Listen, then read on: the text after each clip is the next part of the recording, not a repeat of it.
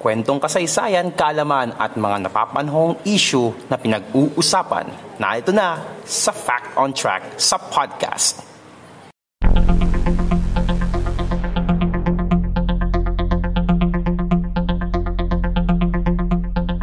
Fact on Track sa podcast.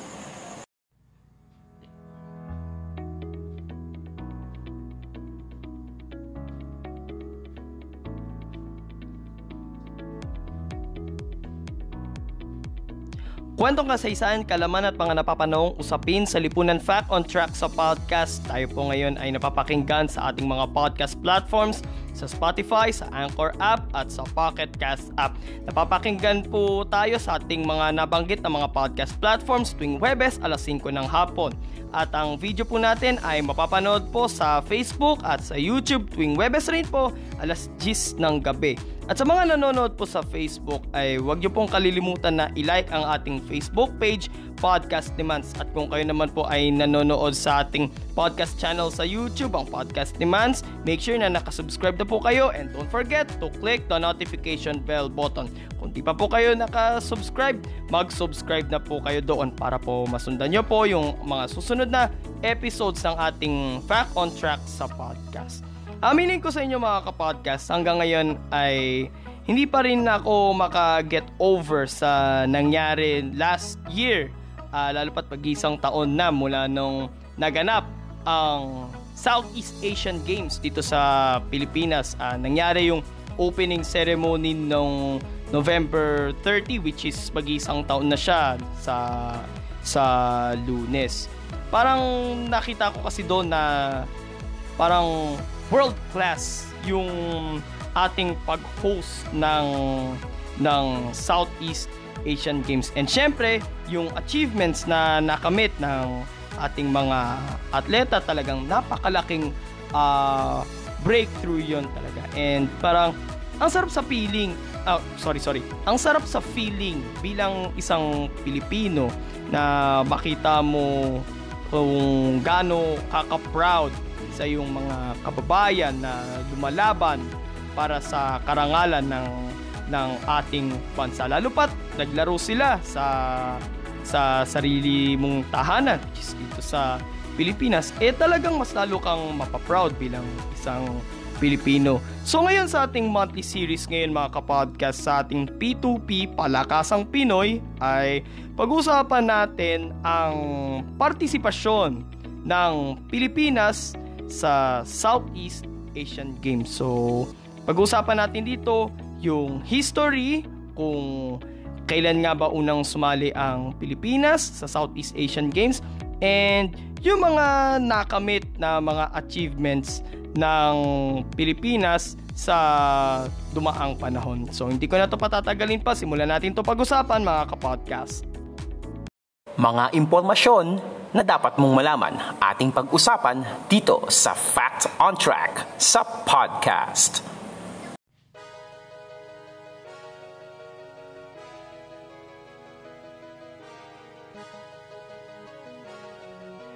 Ang Southeast Asian Games o SEA Games ay isang sporting event na nilalahukan ng labing isang bansa sa Timog Silangang Asya, Brunei, Cambodia, Indonesia, Laos, Malaysia, Myanmar, Singapore, Thailand, Timor-Leste, Vietnam, at syempre, ang Pilipinas. Nagsimula ang Southeast Asian Games noong 1959 bilang Southeast Asian Peninsular Games kung saan kalahok ang mga bansang nasa loob ng Asian mainland. Ang Southeast Asia kasi mga kapodcast, supposedly dapat uh, try natin tong i-discuss sa GPS podcast ang Southeast Asia mga kapodcast ay nahahati rin yan sa dalawang regions din which is may tinatawag na uh, uh, Peninsular Southeast Asia and yung tinatawag na Insular Southeast Asia. Yung Peninsular, ito yung mga bansang nakapaloob sa Asian mainland such as Myanmar, Thailand, and yung Indochina, Vietnam, Laos, Cambodia. And yung insular naman, ito naman yung mga bansang nasa labas ng Asian mainland. Yung mga islands yung may mga archipelago na bansa like yung Singapore, Malaysia, Brunei, Timor-Leste, Indonesia, and the Philippines. So, tuloy tayo. Kasama ng Brunei at Indonesia, unang sumali ang Pilipinas sa SEA Games noong 1977. Sa unang beses na pagsali ng taong yon ay na ginanap sa Kuala Lumpur, Malaysia, nagtapos ang Pilipinas sa ikatlong pwesto na may 31 gold medals at tig 30 silver at bronze medals na sumatotal ay 91 medals.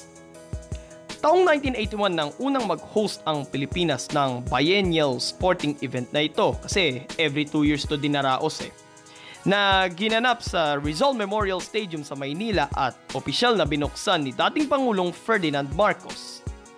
Sa loob ng mahigit apat na dekada na pagsali, apat na beses nag-host ang Pilipinas sa Southeast Asian Games.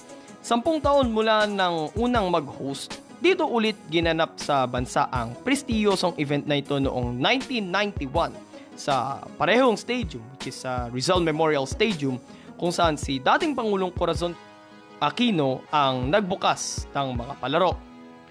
Sumunod ay noong 2005 kung saan ang opening at closing ceremony nito ay idinao sa Quirino Grandstand sa Maynila rin.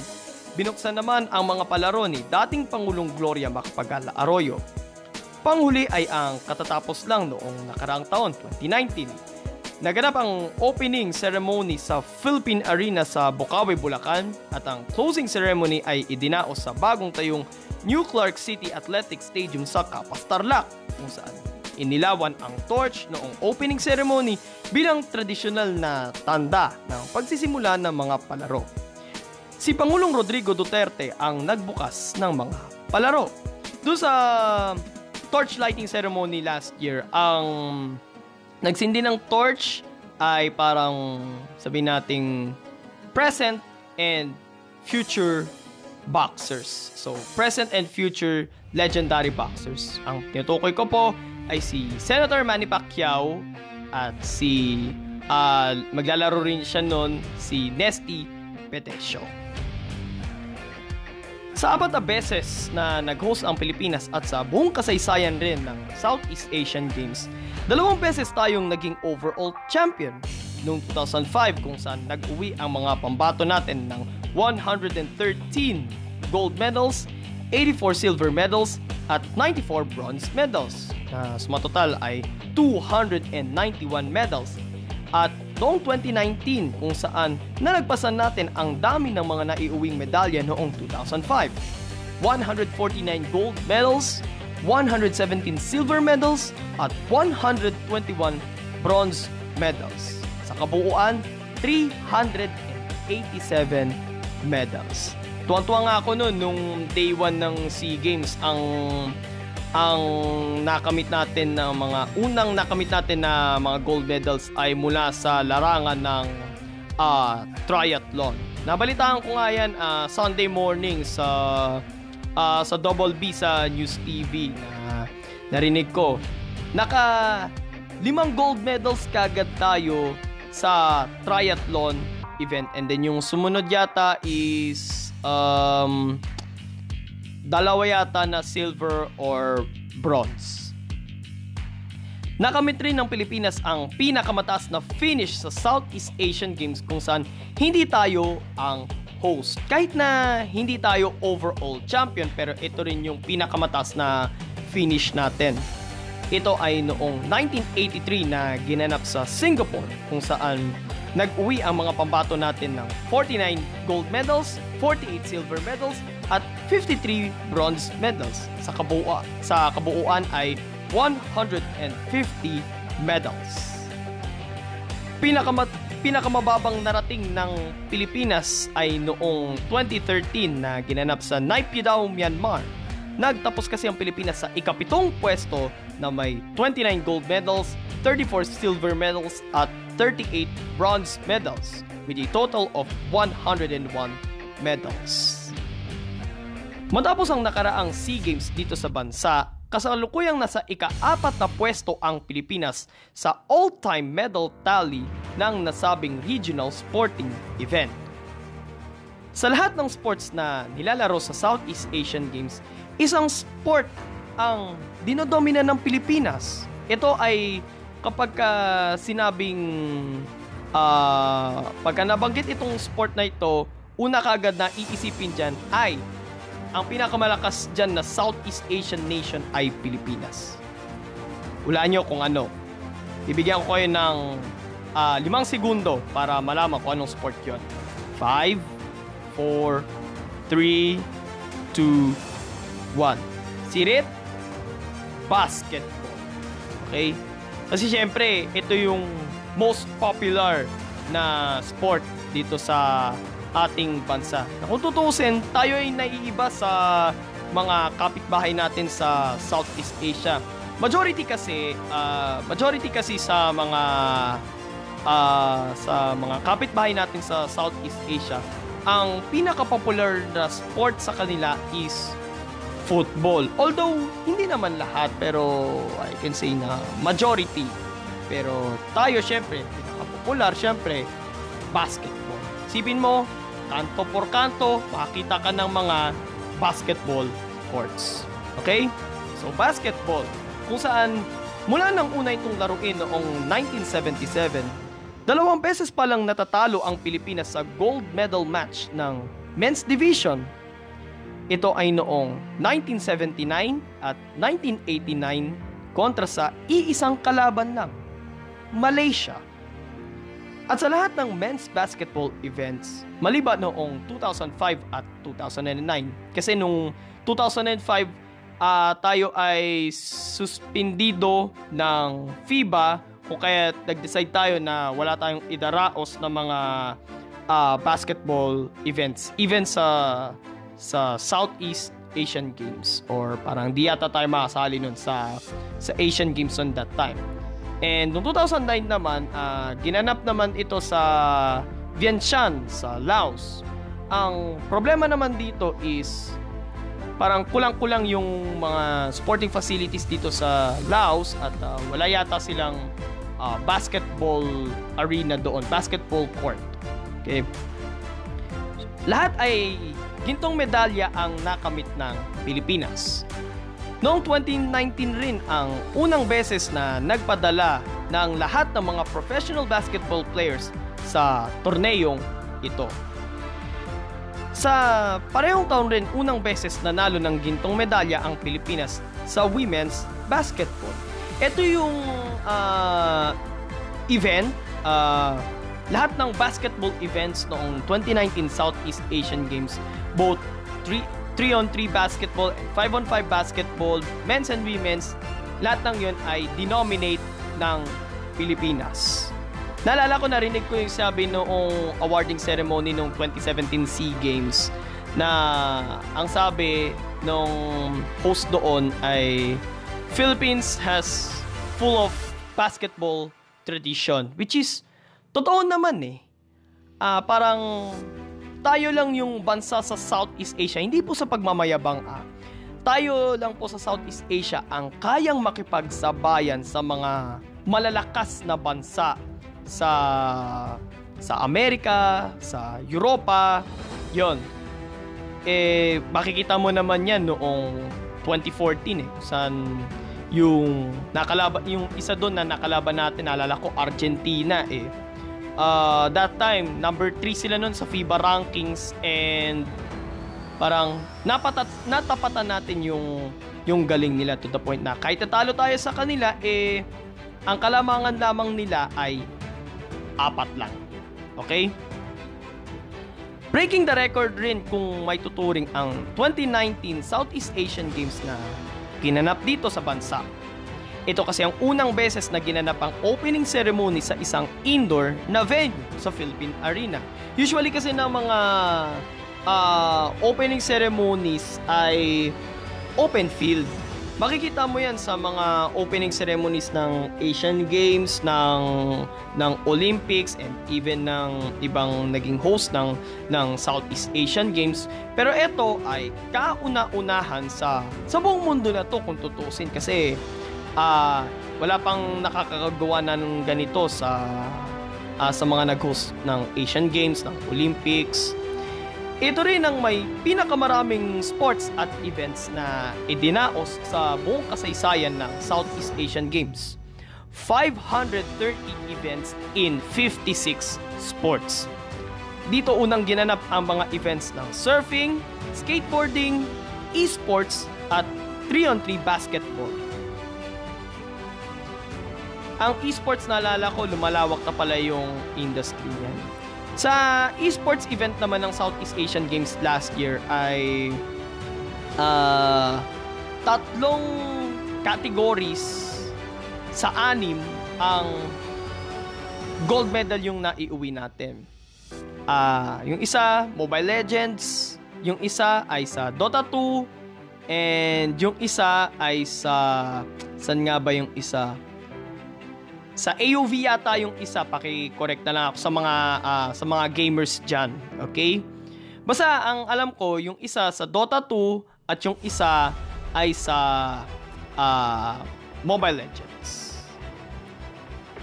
Ilan sa mga notable na mga atletang Pinoy na nakatatak na sa kasaysayan ng Southeast Asian Games ay sina Eric Buhain, swimming, nagkamit ng 13 gold medals, dalawang silver medals at limang bronze medals sa kanyang buong karera sa Southeast Asian Games.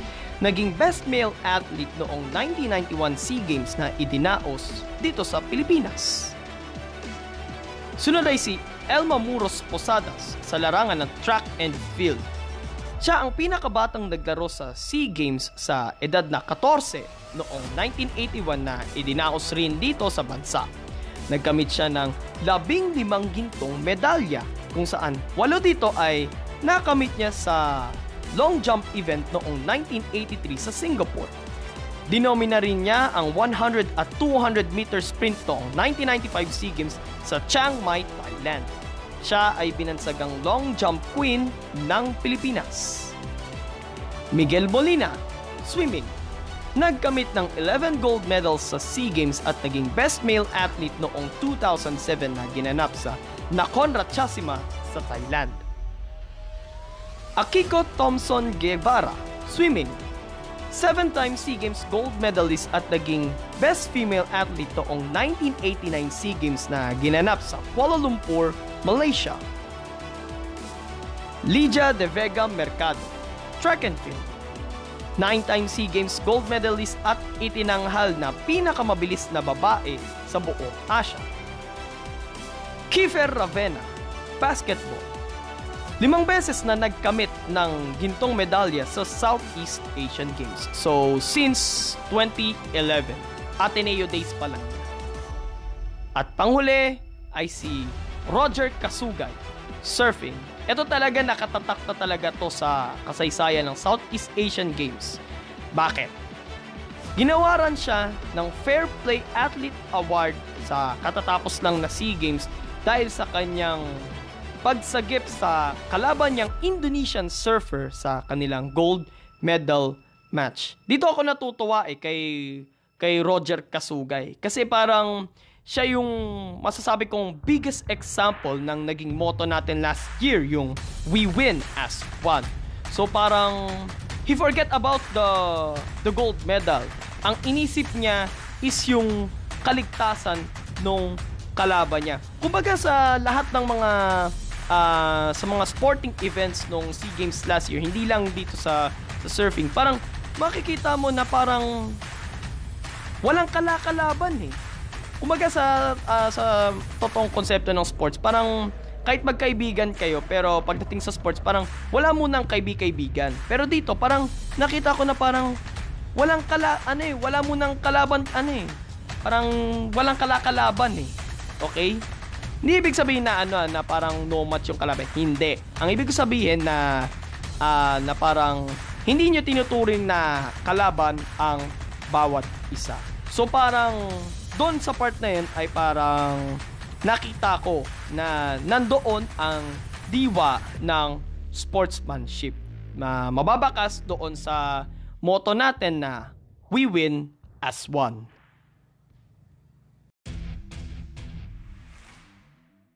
Fact on Track sa podcast.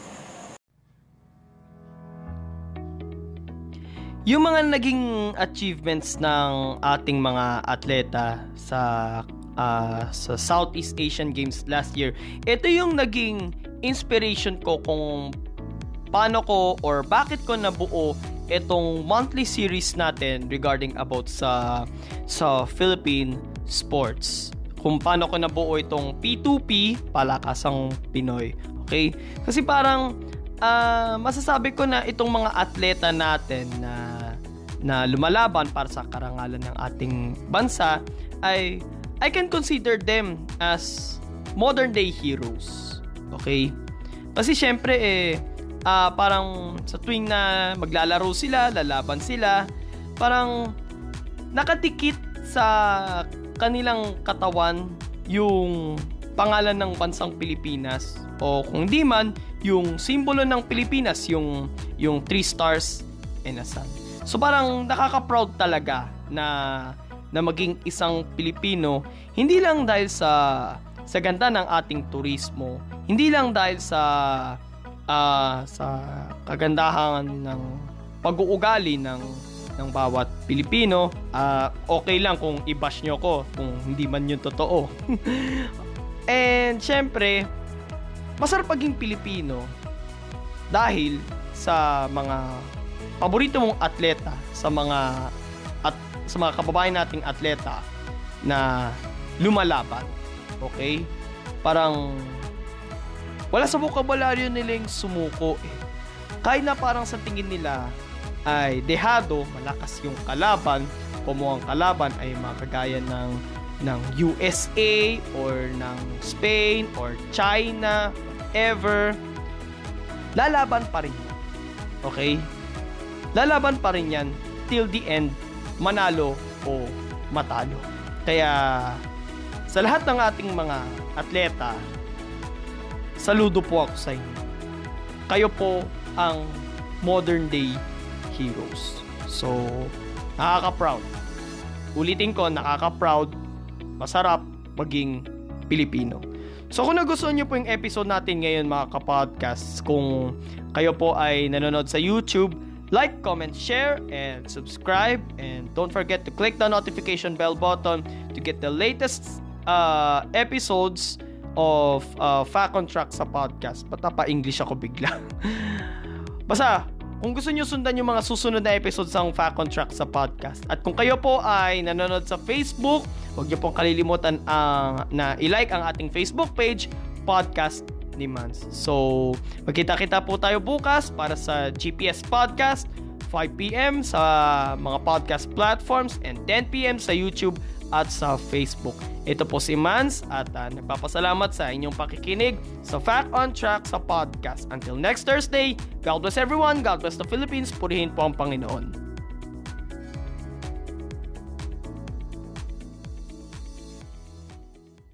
Fact on Track sa podcast.